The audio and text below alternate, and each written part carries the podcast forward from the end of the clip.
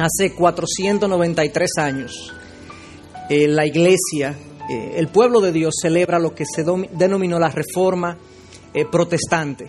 Hace exactamente esa cantidad de tiempo, casi 500 años, 493 años, cuando Martín Lutero tenía apenas 34 años.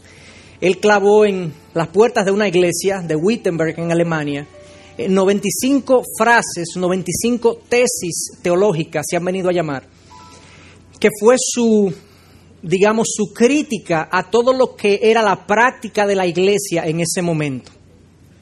Y eso detonó un gran movimiento reformador, hoy en día le llamamos, aunque no se llamó así en su momento, que cambió la iglesia, la dividió de hecho, pero cambió también la sociedad y el mundo eventualmente. Es un evento importante para nosotros como pueblo de Dios y es un, es un buen momento para recordar quizás el fundamento de ese movimiento. ¿Dónde nace? ¿Dónde explota? ¿Cuál fue lo que detonó este movimiento? Y, y básicamente, para hacerles sencillo, lo que detonó este movimiento fue el estudio de la palabra por parte de Martín Lutero. Él comenzó en un momento dado, cuando se dedica al sacerdocio, comienza a estudiar la palabra de Dios, comienza a exponerse a la enseñanza que aquí está y se comienza a dar cuenta que muchas de las cosas que él leía no se correspondían con la práctica de la iglesia, pero no solamente con las prácticas religiosas, la práctica de la gente, la vida de la gente no se correspondía con lo que se supone que la palabra de Dios revelaba. Y él comienza a cuestionar quién tiene la autoridad sobre mi vida. ¿Quién me dice a mí lo que yo creo y lo que yo hago? En otras palabras, ¿quién es mi autoridad en materia de fe, en lo que yo creo, y en materia de práctica, en cómo yo vivo? Y él llegó a la conclusión de que no es la iglesia, no son los sacerdotes, no es la costumbre, no es la tradición, solo la palabra, solo la escritura tiene la autoridad completa para dictarme a mí lo que yo voy a creer y cómo yo voy a vivir. Y el grito de guerra, por así decirlo, de la reforma protestante, del movimiento que Martín Lutero inicia, fue ese concepto de que solo la escritura me va a decir lo que yo voy a creer y lo que yo voy y cómo yo voy a vivir. Lo que se conoció como sola escritura. Treinta años luego de ese momento, desde el año 1517, cuando él clava las tesis teológicas en la iglesia de Wittenberg, hasta sus 62 años cuando muere, 30 años se pasó Martín Lutero defendiendo, argumentando, eh, postulando, eh, predicando el hecho de que la Biblia, la palabra de Dios, es la absoluta autoridad para el creyente en lo que cree y en lo que hace. Y recibió mucha oposición de diferentes frentes, incluyendo dentro de la propia iglesia, de la cual eventualmente él fue expulsado. Y cuando uno, uno analiza la pasión con la que Lutero defendió la autoridad bíblica, obviamente esa pasión de defender la Biblia como mi autoridad nace en la propia palabra. Si nosotros nos vamos a la segunda carta de Timoteo, de Pablo a Timoteo, nosotros nos vamos a dar cuenta que en todos los capítulos, son apenas cinco capítulos, que en todos los capítulos hay exhortaciones de Pablo para que Timoteo se cuide, tenga en, en suma observación el cuidar la doctrina, el cuidar la enseñanza, el cuidar la palabra, el, el mantener ese depósito, ese tesoro que él había recibido de él, Pablo, y de otros en la vida de Timoteo. Y yo quiero hacer un recuento rápido de algunas de esas instrucciones de Pablo a Timoteo para luego concentrarme en un pasaje de manera específica. Voy a, a dar un, un, vistazo rápido a algunos pasajes. Segunda de Timoteo 1, 13. Pablo le dice a Timoteo, retén la norma de las sanas palabras que has oído de mí, en la fe y el amor en Cristo Jesús. Guarda mediante el Espíritu Santo que habita en nosotros el tesoro que te ha sido encomendado, el tesoro, la verdad, las enseñanzas que tú has recibido, guárdala con cuidado. Segunda de Timoteo 2, 2. Y lo que has oído de mí en la presencia de muchos testigos, eso encarga a hombres fieles que sean idóneos para enseñar también a otros. Ese mismo capítulo, versículo 14, recuérdales esto, encargándoles solemnemente en la presencia de Dios que no contiendan sobre palabras, lo cual para nada aprovecha, y lleva a los oyentes a la ruina. Procura con diligencia presentarte a Dios como aprobado, como obrero que no tiene de qué avergonzarse, que maneja con precisión la palabra de verdad.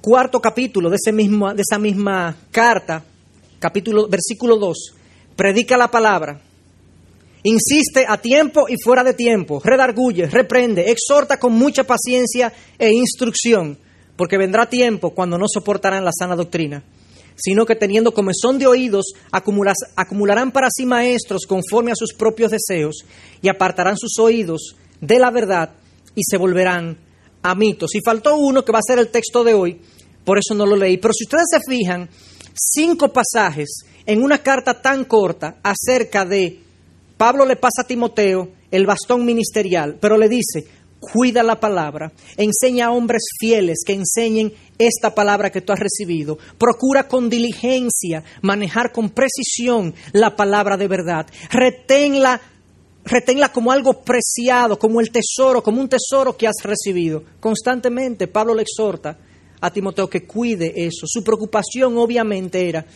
que esto es nuestra autoridad, la misma de Lutero, la misma de Lutero. Y mi pregunta y la pregunta para cada uno de nosotros, y sería una buena manera de conmemorar la reforma, es reflexionar acerca de qué tan autoritaria, qué tan sometido estoy yo a esta palabra. ¿Es realmente la Biblia, la palabra de Dios, mi autoridad en términos de lo que yo creo y determina lo que yo hago? Pensando sobre eso, si uno hace esa pregunta así al aire, unos, muchos dirán, quizá la mayoría dice, claro, claro. Claro que la palabra de Dios es mi autoridad. Eso es una doctrina que la tenemos aprendida. Pero quizás si vamos un poquito más profundo y nos preguntamos, ok, ¿es la Biblia tu autoridad? Pregúntate qué cosas haces específicamente porque la Biblia te lo dice, te lo instruye. Estamos explorando un poquito a ver si la Biblia es la autoridad de nuestras vidas. ¿Qué cosas yo hago en mi vida? Porque la Biblia me lo dice. ¿Qué cosas yo no hago? Porque la Biblia me lo condena, me lo, me lo prohíbe. ¿Qué actitudes, porque no solamente lo que hago y lo que no hago, qué actitudes de corazón estoy persiguiendo cultivar en mi vida? Porque yo sé que son cosas que la palabra de Dios me exhorta a tener. Un corazón compasivo, un corazón generoso, un corazón humilde, manso, pobre de espíritu, como veíamos en semanas pasadas. Un corazón obediente a las instrucciones de Dios, un corazón abierto a la crítica de los demás.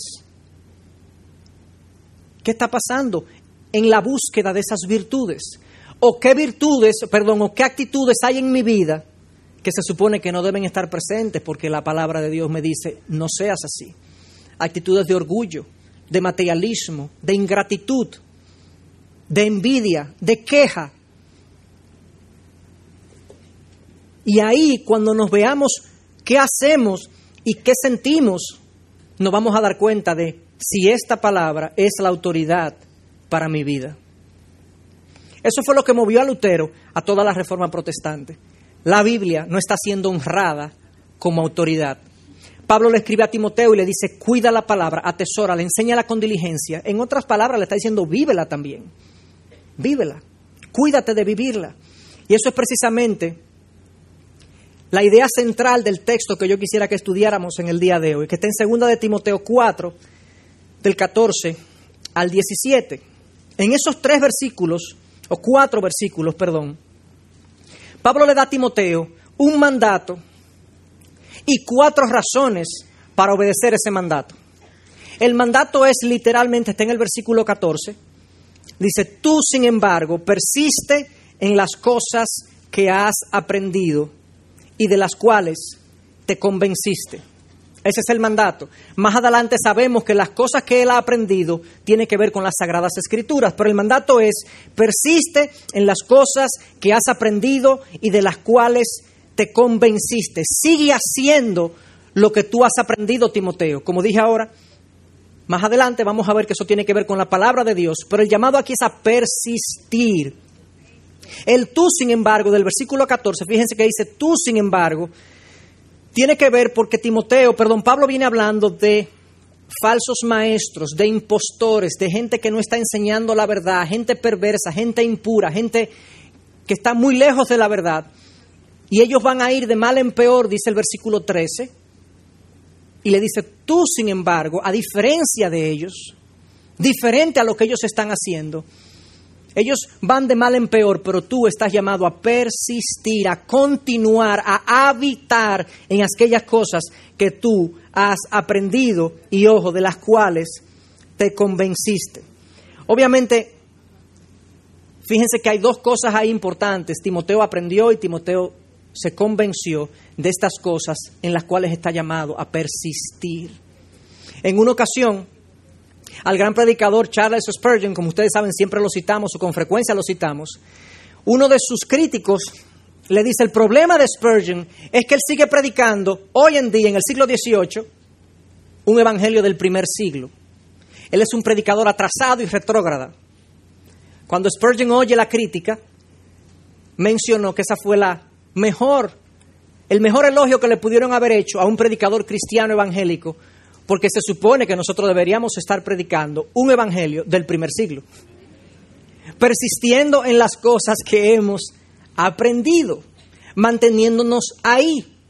Y realmente nosotros tenemos la tendencia hoy en día, ya manera de aplicación esto de este punto, de que todo lo moderno es mejor que lo anterior. Y eso no necesariamente es así.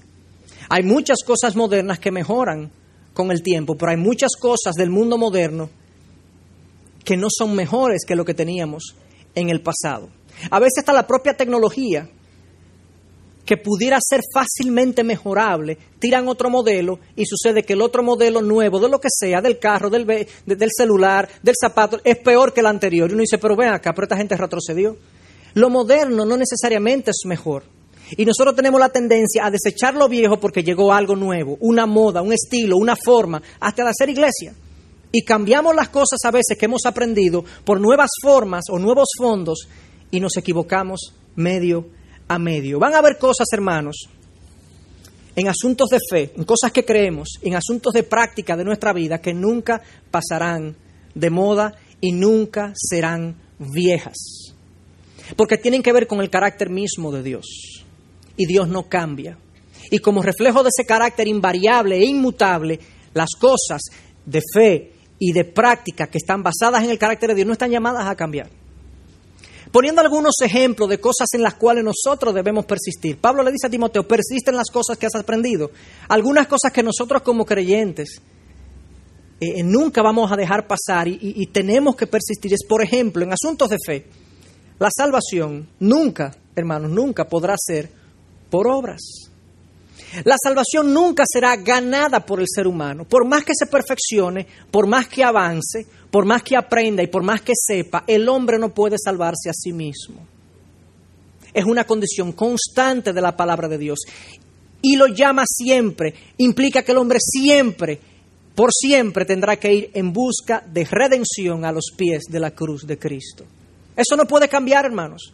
Por más filosofías, por más espiritualidad, vacía que nosotros experimentemos en nuestros días, el ser humano nunca podrá ser salvo por obras y nunca podrá autorredimirse. Esa es una verdad en la cual tenemos que persistir. Nunca la salvación podrá ser a través de otra persona que no sea Cristo. Nunca habrá otro camino, nunca habrá un complemento, nunca habrá algo adicional, nunca habrá algo. Cristo es el camino, la verdad y la vida, dice Juan 14. Nadie va al Padre si no es a través de mí, dijo Cristo. La iglesia siempre será el instrumento de Dios para ganar e impactar el mundo. Toda tendencia, y no critico con esto los recursos tecnológicos modernos de la computadora y demás, pero si eso me lleva a alejarme de la comunión personal, cercana, espiritual con mis hermanos, es una tendencia peligrosa. Porque la iglesia es una composición de gente limándose los unos a los otros, sosteniéndose, consolándose, hablándose, exhortándose a hacer lo bueno. Y a través de este cuerpo, en sus diferentes eh, capacidades, gente que puede predicar, gente que puede enseñar, gente que tiene dinero para dar, gente que va al campo misionero, gente que enseña a los niños, gente, gente que es médica y sirve en comunidades pobres, a través de este cuerpo que Dios redime, impacta al mundo. Y toda tendencia que me aísle de esa realidad yo debo decir, cuidado, que esta tendencia puede afectar una verdad en la cual yo debo persistir. La predicación de la palabra siempre será el vehículo que Dios usa para salvar a sus hijos. Esto. Yo leo, yo explico, El predicador que esté aquí lee y explica la palabra de Dios. Ese es el vehículo de Dios para salvar y para santificar a su iglesia. Eso no va a cambiar. Podemos oírlo por DVD, podemos oírlo, verlo por pantalla, podemos... Pero el fondo es el mismo. Ahora, no, no, no, vamos a reunirnos en un grupo y vamos todos a hablar. Eso, eso, eso tiene su espacio, pero no sustituye la predicación de la palabra de Dios hecha por una persona dotada por Dios, capacitada por Dios para hacer eso. Verdades en las cuales debemos persistir. Y la Biblia, por más que avancemos, siempre será la palabra inerrante y revelada de Dios, completa. Cosas de fe en las cuales debemos persistir. Y así yo pudiera hacer una lista mucho más larga que esa. Pero hay cosas prácticas en nuestra vida en las cuales estamos llamados a persistir. Recuerden, Pablo le dice a Timoteo, persiste en las cosas que has aprendido y de las cuales te convenciste.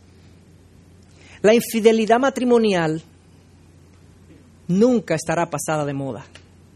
O perdón, la fidelidad matrimonial nunca estará pasada de moda. La infidelidad nunca será, nunca será algo conveniente y provechoso para ningún matrimonio. Relaciones abiertas. Bueno, hoy en día la gente dice, bueno, pero ¿por qué tenemos que ceñirnos a una sola persona? ¿Por qué hay que ser exclusivo?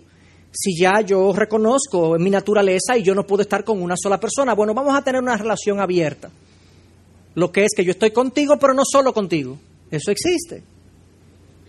Nosotros no somos tan atrasados de un mandato que dejará al hombre y a su padre y a su madre y se unirá a su mujer y serán los dos una sola carne. Lo que Dios ha unido no lo separe el hombre. ¿Qué es eso? 3.500, 5.000 años atrás.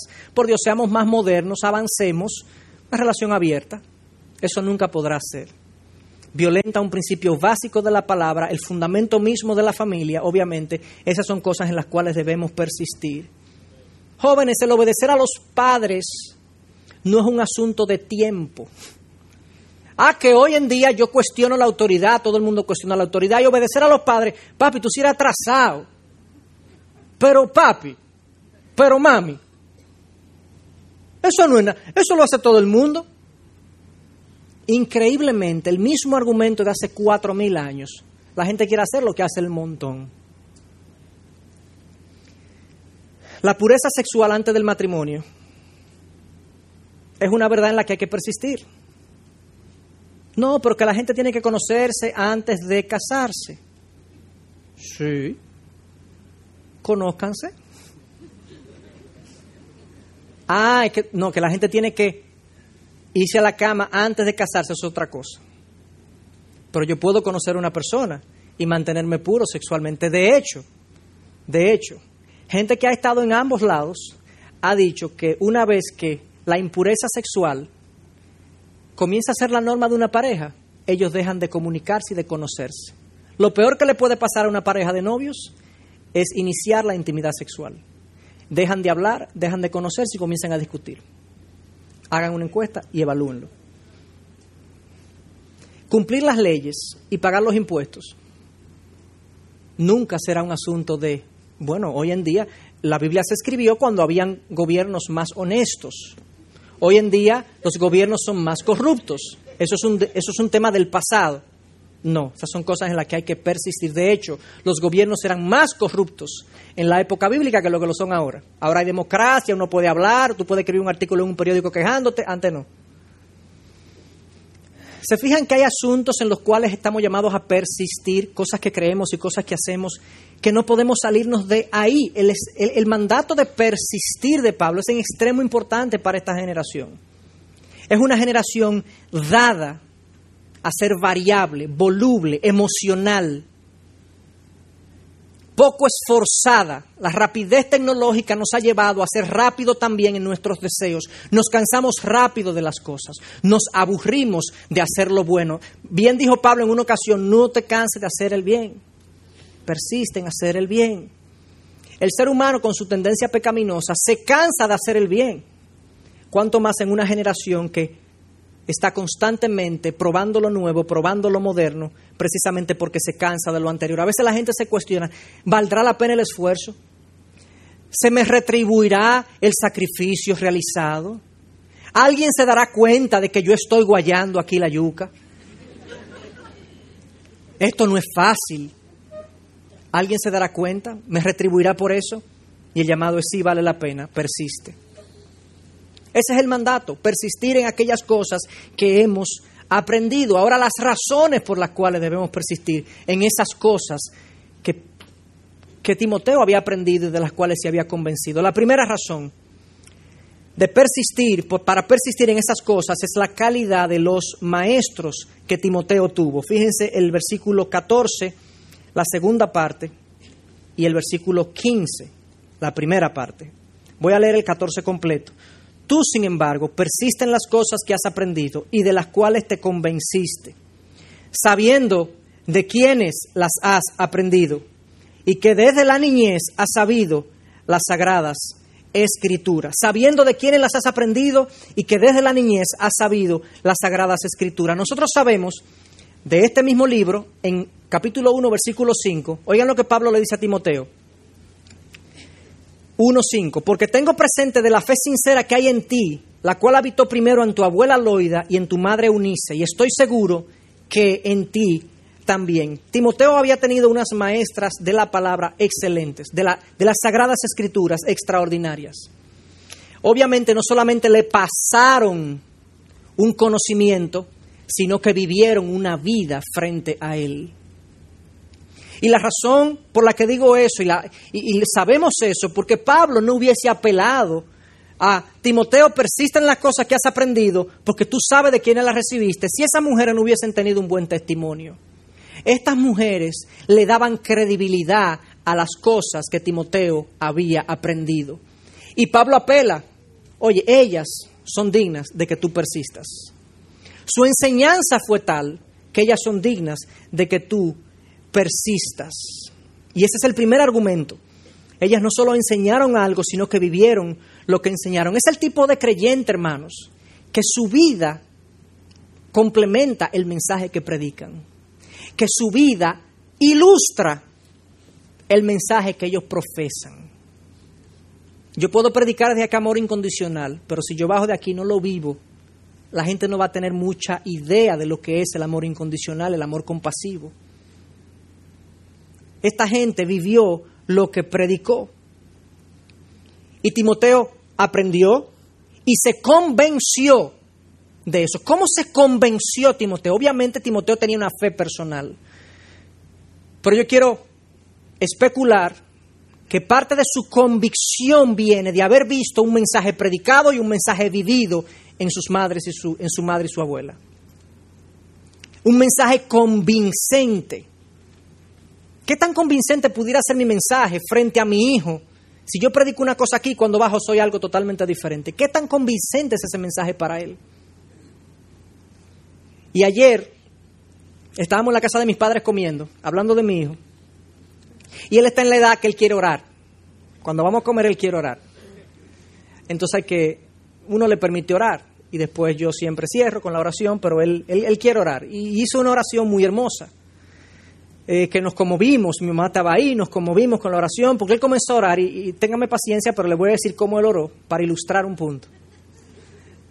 Eh, Señor Jesús, te damos gracias por este día, por papi y por mami, por Lolo y Lala, que son su abuelo y su abuela, por Luca y Sofía, que son sus primitos. Luca está malito, Señor, que se beba la medicina. Por Judy y por Jesús, que son mi hermano y mi cuñado, por Vlad y por Fátima, que son mi otra hermana y su, y su esposo. ¿Por quién más fue que pidió? Ah, gracias Señor Jesús por el helicóptero. Un helicóptero que le regalamos recientemente. Que se le acabó la pila. Todo eso dentro del dentro de su oración. Y él terminó, ay Señor, que yo, yo verdaderamente uno se alegra y se pone contento de que Elías esté aprendiendo a orar. Pero yo no quiero que él aprenda, yo quiero que él se convenza. Y podemos, podemos hacerlo, eh, eh, orar, pero no necesariamente lo vamos a enseñar a confiar. La oración es un acto de confianza, donde yo vengo con un corazón confiado de que Dios me escucha y Él me responde. Él no sabe eso todavía. Él sabe orar, Él no sabe confiar. Y yo quiero entonces enseñarle a Elías a orar, pero a confiar. Yo quiero que él aprenda y se convenza en su propio corazón de estas cosas. Pero yo tengo que tener un testimonio creíble, un testimonio que lo convenza de que la fe de mi papá es una fe real. Es una fe por la que mi papá yo lo he visto pagando costos, sacrificios, esfuerzos, luchas, pero es una fe real, genuina. Si yo no vivo eso, hermanos, yo no lo voy a convencer. Y ustedes saben una cosa, Él va a orar cuando yo se lo pida. Y Él va a leer la Biblia. Pero eso está, dista mucho de lo que Dios quiere de nosotros. Yo quiero que Él ore y confíe. Yo quiero que lea la Biblia y la obedezca. Yo quiero que Él venga a la iglesia, pero que ame a Dios también. Porque podemos orar sin confiar, podemos leer la Biblia sin obedecer y podemos venir a la iglesia sin amar a Dios. Este Timoteo había aprendido y se había convencido de estas cosas. ¿Por intermedio de quién? Entiendo yo, por intermedio de su madre y su abuela Eunice. Cuidemos nuestras actitudes frente a nuestros hijos. Lo podemos convencer de nuestra fe o podemos sembrar en ellos una rebeldía hacia nuestra fe. Cuando mi fe dista mucho, mi, mi, vida dista de lo que yo predico, eso produce no solamente que no lo convenzo, es que lo revelo contra mi fe y produzca una resistencia. Y lo que el niño dice en su corazón es, yo no quiero esa fe, ese Dios, yo no lo quiero porque es un Dios que lo ha decepcionado porque yo no lo he sabido vivir frente a Él. Y vivamos constantemente entonces en reflexión, en constante introspección de si lo que yo estoy predicando yo lo estoy viviendo. Y cuando yo no lo vivo, hermanos, frente a mis hijos, frente a, mis a mis, mi esposa, mi esposa, mis hijos y mi esposa. Eh, no, hay que persistir, hay que persistir. es algo que hay que persistir. Eh, yo tengo que pedir perdón, pedir perdón a mi hijo de tres años, de cuatro años, de cinco años, a mi esposa, frente a mi hijo. Si la ofendí frente a él, la tengo que pedir perdón frente a él, restituir. Y así se va enseñando una fe que convence. Segunda razón, por la que Pablo le dice a Timoteo, persiste en las cosas que has aprendido y de las cuales te convenciste. Está en el versículo 15, la segunda parte. Dice, las cuales te pueden dar la sabiduría que lleva a la salvación mediante la fe en Cristo Jesús. Persiste en esas cosas, Timoteo, porque esas cosas te pueden conducir a la salvación mediante la fe en Cristo Jesús. En otras palabras, esta enseñanza, Timoteo, te puede salvar tiene el potencial de salvarte. Y ahí aquí hay algo implícito, que aunque es implícito, está claro. Y es que tú, Timoteo, no te puedes salvar por ti mismo. Tú, Timoteo, eres un ser humano, y si el ser humano es dejado a su propia sabiduría, él no encuentra a Dios, él no se salva. El ser humano no sabe, no sabe cómo salvarse. El ser humano no puede, no tiene la capacidad de auto redimirse tiene que ser una revelación de Dios a través de su palabra que traiga a la persona al vehículo de salvación que es Cristo. Tú no puedes salvarte. Romanos 10, 17, la fe viene por el oír y el oír por la palabra de Cristo. Debe ser instruido, orientado. La gente no encuentra a Dios sin ayuda. La gente puede verlo, pero en su pecaminosidad necesita que alguien le ayude, le instruya en la revelación especial de Cristo, revelación específica de que Cristo nos salva. Y yo voy a hacer una declaración un poquito chocante para cristianos evangélicos que estamos aquí. Uno no se salva por fe. No es la fe que te salva. No es la fe que te salva. Es Cristo que te salva mediante la fe que tú pones en Él. Yo conozco personas que entienden que ellos están bien con Dios. ¿Por qué? Porque yo soy un hombre creyente. ¿Ok? Sí, sí, yo soy un hombre de mucha fe. De mucha fe. ¿En qué? No, que tengo fe. Soy un hombre confiado, optimista, de fe, un hombre que tira para adelante. Yo sé que Dios... Yo tengo fe. Eso es lo importante, la fe, la confianza. ¿Verdad? Eso no salva a nadie, hermanos. La sabiduría, las escrituras te dan sabiduría que lleva a la salvación mediante la fe en Cristo Jesús. La única fe que salva es la fe en Cristo Jesús. ¿Y en qué específicamente? En que Cristo se sacrificó por mis pecados, yo me he arrepentido de mi vida y le he perdido perdón a Cristo por mi vida y le he dicho, sálvame Señor. Yo sé que tú pagaste el precio en mi favor. Eso salva otra cosa no salva. No es la iglesia, no es la denominación, no son mis obras, no es mi bondad, no es mi generosidad, no es mi altruismo, no es ser buen padre, buen esposo, nada de eso, hermanos. Es la fe en Cristo Jesús y las escrituras me conducen constantemente a eso. En esta semana yo normalmente veo una sección de religión que se publica en el listín diario por internet y hay artículos de todo tipo. Y para ilustrar este punto precisamente de esta fe general, esta fe en la que la gente cree que está bien con Dios porque tiene una espiritualidad determinada, encontré un artículo eh, que ilustra este punto. El título se llama Alineados con el amor de Dios, del 23 de octubre del 2010, hace una semana. Y, esta persona eh, escribe lo siguiente, es un poco complicado, pero eh, la idea es para que ustedes se den cuenta del tipo de espiritualidad que anda por ahí y en qué la gente está confiando. En qué la gente está confiando. Mucha gente, dice el artículo, se dice muy frecuentemente que señales en el cielo, grandes acontecimientos en la tierra, y a la sazón de esto viene una alineación planetaria en la casa del zodíaco de Pisces que se marcó con el advenimiento de un Mesías, el cual se expresó en el inmenso Jesús. A este efecto, también se producirá otra alineación considerada con y por amor, con conciencias cósmicas, interestelares e interplanetarias, que están colaborando para asistir en la depuración de la carga tóxica del planeta y de su humanidad. Ya para ese entonces el hombre tendrá que haber definido en qué lugar situarse, si a la derecha de Cristo o a su izquierda, el anticristo, la antítesis del amor. espiritualidad sin fundamento.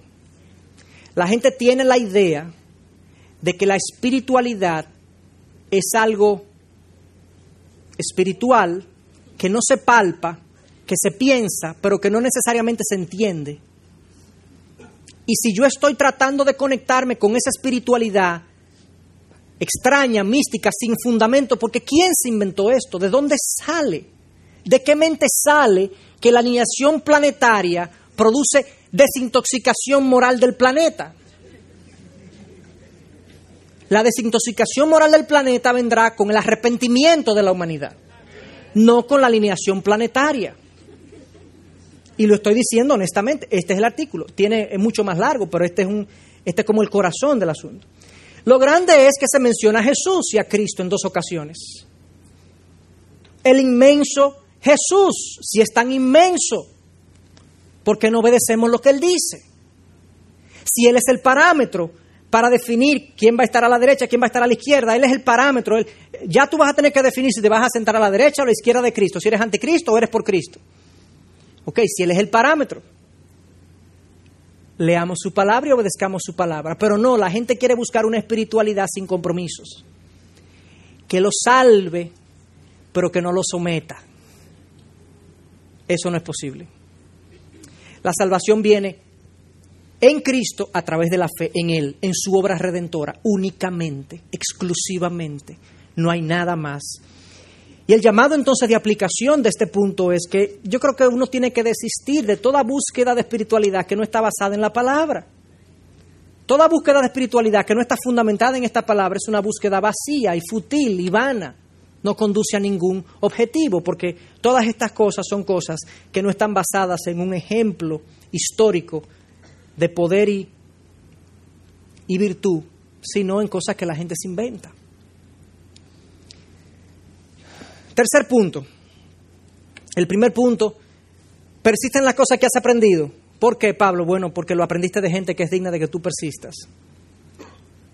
Número dos, dijimos, porque estas cosas te pueden conducir a la salvación. Número tres, porque estas cosas tienen una autoridad divina. Fíjense el versículo 16, la primera parte. Toda escritura es inspirada por Dios. Si toda escritura es inspirada por Dios, toda escritura tiene la autoridad de decirme lo que yo voy a creer y lo que voy a hacer. Ese fue, digamos, el fundamento de la reforma protestante hace 493 años. La palabra es inspirada por Dios y sabemos que el Viejo Testamento tuvo el sello de Cristo. Cuando Cristo vino a la tierra, ya el Viejo Testamento estaba compilado, cerrado, estaba en hebreo y estaba en griego.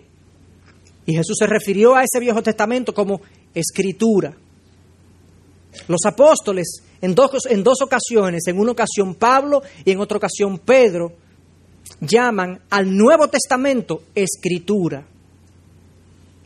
En una ocasión Pedro se refiere a los escritos de Pablo, que son complicados de entender, como escritura. En otra ocasión Pablo cita a Lucas 17 como escritura. Lucas es un evangelio neotestamentario. Tenemos el Viejo Testamento sellado por Cristo, tenemos el Nuevo sellado por los apóstoles.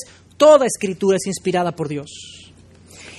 Y aquí el verbo inspirado nos recoge bien lo que significa en el original. No es inspirado, la inspiración no viene en un acto de elevación del alma del autor y ¡up! qué bonito que salió estas palabras. Literalmente la palabra significa, la, palabra, la Biblia es respirada, exhalada por Dios. Y sabemos que no solamente fueron pensamientos exhalados, fueron palabras exhaladas. Literalmente, Primera de Corintios 2.13 dice que Dios une pensamientos espirituales con palabras espirituales y en otras palabras comunica exactamente lo que Dios quiso decir. A eso es que le llamamos que la palabra de Dios es verbalmente inspirada. Palabra por palabra. Está ahí lo que Dios quiso que se dijera. Y esa es la razón, la tercera razón por la cual le dice Pablo a Timoteo, oye, persisten estas cosas que tú has aprendido. Esto es la palabra de Dios. Esto tiene autoridad. Y yo me pregunto nuestras vidas, ¿qué áreas de tu vida todavía no están sometidas a la autoridad bíblica? Tú sabes. Hay cosas que tú haces, hay cosas que tú piensas, crees, que están fuera del consejo bíblico.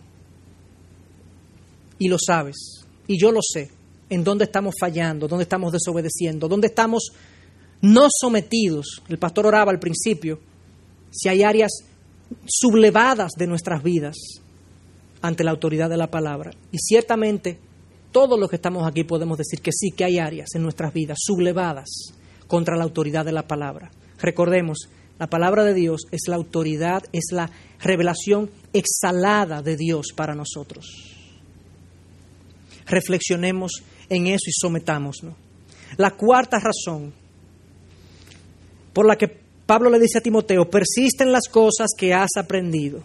La primera es, la gente que te la enseñó es digna de ser obedecida, de, ser, de que tú persistas. La segunda es, te pueden conducir a salvación. La tercera es inspirada por Dios. Cuarta, el crecimiento que tú vas a tener producto de tu, eh, de tu persistir en estas cosas. Está en el versículo 16, la segunda parte y el 17. Dice, toda escritura es inspirada por Dios, y ahora agrega, y útil para enseñar, para reprender, para corregir, para instruir en justicia, a fin de que el hombre de Dios sea perfecto, equipado para toda buena obra. La palabra no solamente te salva, te conduce a la salvación de tu alma, te conduce a la santificación de tu vida, al crecimiento necesario en tu vida. Si te sometes a ella, ella va a hacer cuatro cosas contigo. Te va a instruir, te va a reprender, te va a corregir, te va a instruir en justicia. Esas cuatro cosas la va a estar la palabra. ¿Para qué? Para que seas completo para toda buena obra, para lo que Dios quiera hacer contigo, tú vas a ser completo. Si la palabra de Dios es tu autoridad, si persistes en las cosas que has aprendido, esto te formará de tal manera que tú estarás capacitado, cabal, para hacer lo que Dios quiere en tu vida. Y estas cuatro cosas se complementan uno con la otra. El enseñar, que es el primer verbo que tenemos ahí, es útil, es beneficiosa. Para enseñar tiene que ver con enseñar la verdad.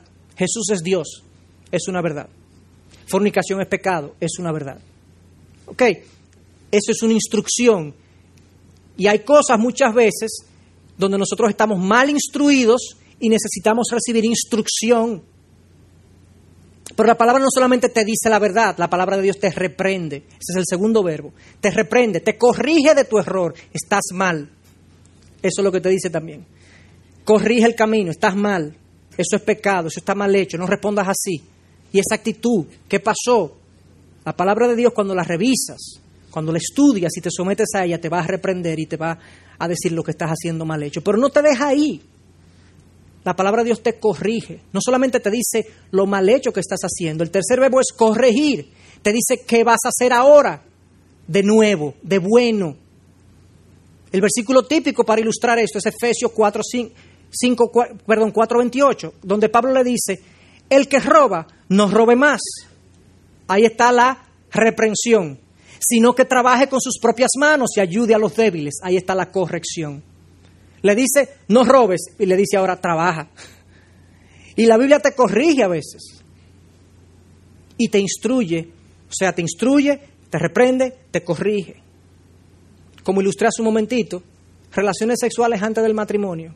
Está mal, pero no te deja ahí. Te dice, ahora trata a tu cónyuge, no tu cónyuge, tu pareja, tu novia, tu novio, con sensibilidad, con pureza, protéjanse, cuídense, ministren a otros, sirvan en su soltería para el beneficio del reino, te corrige.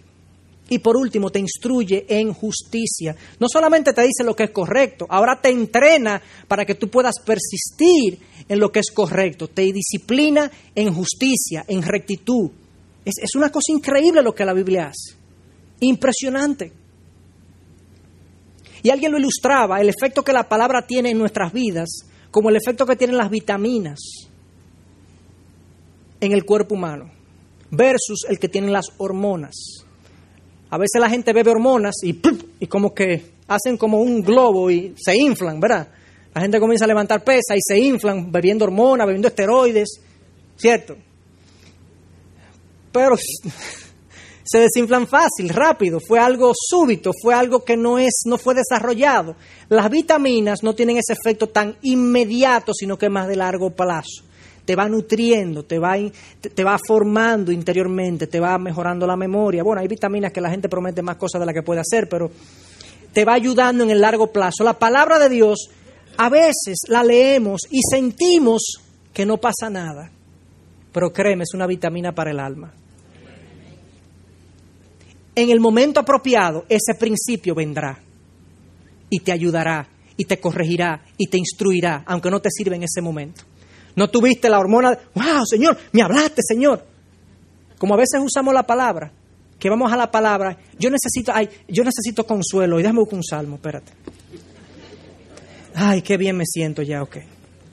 Y vamos constantemente a la palabra a sentirnos mejor, no a ser transformados por ella. Y eso una, esa actitud cambia las cosas. Y esas cuatro cosas es lo que la Biblia hace en nosotros. Te instruye, te reprende, te corrige y te instruye en justicia. Qué buen efecto.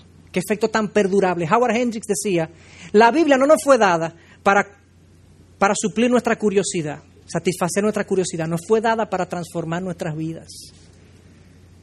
Ese es el objetivo de la Biblia, transformar las vidas. Y yo me pregunto entonces, tres preguntas muy elementales. ¿Cómo está, tu, ¿Cómo está tu tiempo en la palabra? ¿Tomas el tiempo adecuado? ¿Le das espacio en tu agenda? ¿En tu mente? ¿En tu corazón? El momento... Sí, sí, yo todos los días leo la Biblia media hora y la estudio media hora. Ok. ¿Realmente tu mente está ahí en ese momento? La otra pregunta es, ¿cuál es tu actitud en ese tiempo? Porque puede ser que le estemos leyendo.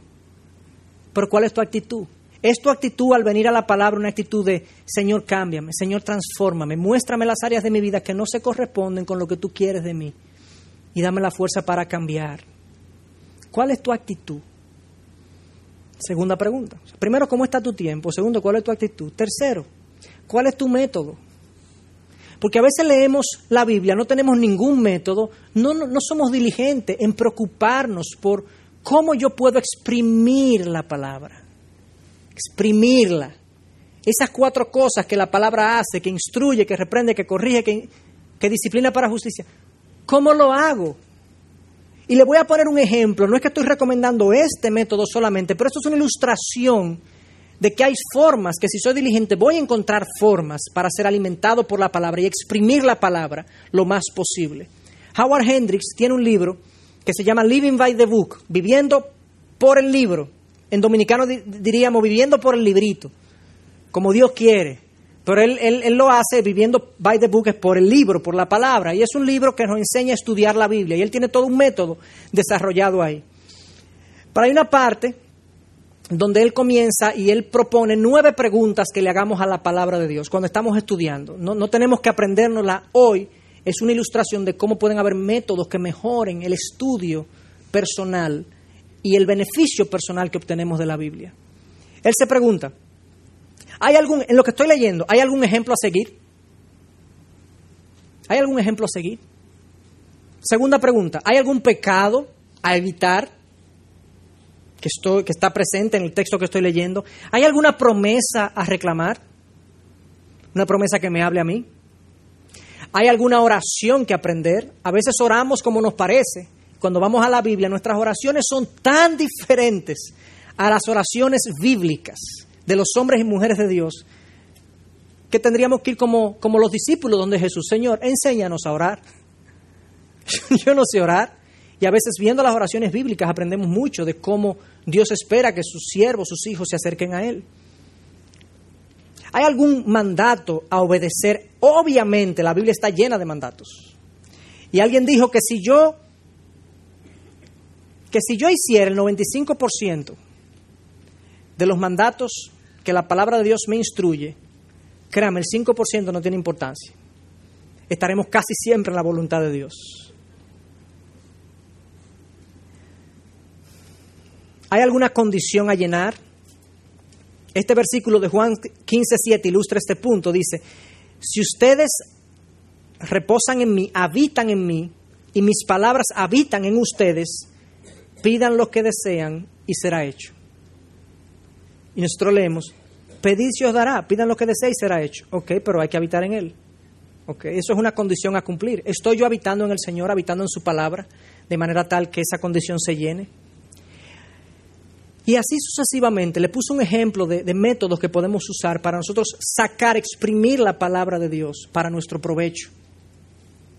Entonces, hoy en día, Día de la Reforma, yo creo que sería una buena manera, una buena forma de conmemorar y de honrar la memoria de aquellos que se levantaron en nombre de la palabra y dijeron, la palabra es mi autoridad. Si nosotros hoy renovamos nuestro compromiso hacia este libro y le decimos a Dios, Señor, yo quiero que este libro sea mi autoridad. En lo que creo, en lo que hago. Ayúdame a sacarle el jugo Ayúdame a persistir en esas cosas que tú me has enseñado ya, de las cuales estoy convencido, porque es tu inspiración, Señor. Además es beneficiosa para el alma. Que renovemos nosotros el compromiso que tenemos con la palabra de Dios, que le demos más tiempo, que vayamos con la actitud correcta, que busquemos un método que nos funcione para conocer más lo que Dios tiene para nosotros. Integridad y Sabiduría es una producción que llega hasta ustedes gracias a los aportes de individuos y empresas comprometidos con la defensa de la fe. Para más información, preguntas y comentarios, visite nuestra página de internet www.integridadysabiduría.org. En esta página encontrará información sobre la producción de este y otros recursos que ponemos a su disposición, como también las formas en las que usted puede contribuir con la producción de programas como estos. Les invitamos nuevamente a visitar nuestra página de internet www.integridadysabiduría.org. Será hasta la próxima cuando nos reencontremos con Integridad y Sabiduría.